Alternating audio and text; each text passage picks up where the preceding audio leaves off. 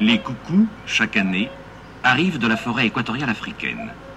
En 1968, quelle surprise quand ils virent à Touari tous ces animaux africains. Ils ont cru qu'ils avaient perdu le nord et fait demi-tour sans s'en rendre compte.